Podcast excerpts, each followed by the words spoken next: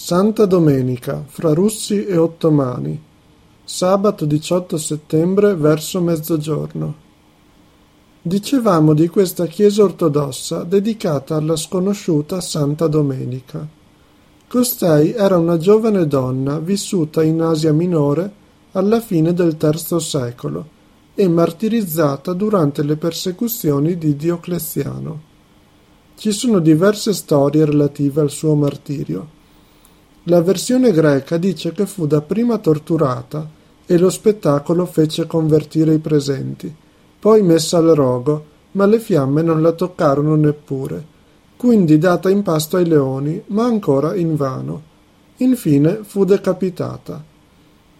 Dopo queste lugubri note sulla vita di Santa Domenica, torniamo alla chiesa a lei dedicata.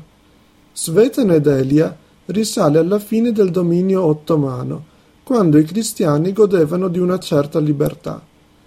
Molto vicino, dove oggi ci sono la stazione della metropolitana di Serdica e i cantieri per la seconda linea del metro, si trova la chiesa di Sveta Petka, che risale al XIV secolo e per questo è semi-interrata. Fu costruita nel 1863 da un architetto russo per sostituire una chiesa medievale in legno distrutta da un incendio. Quante chiese russe in stile russo ci sono a Sofia, eh? Anche questa chiesa, come la maggior parte delle chiese ortodosse, ha un interno molto decorato e molto buio. Le pareti sono ricoperte da affreschi che raffigurano santi e l'iconostasi è molto particolare. Mi sento sempre un po' a disagio quando visito le chiese ortodosse, perché sono sempre piene di fedeli che non sembrano gradire la presenza dei turisti.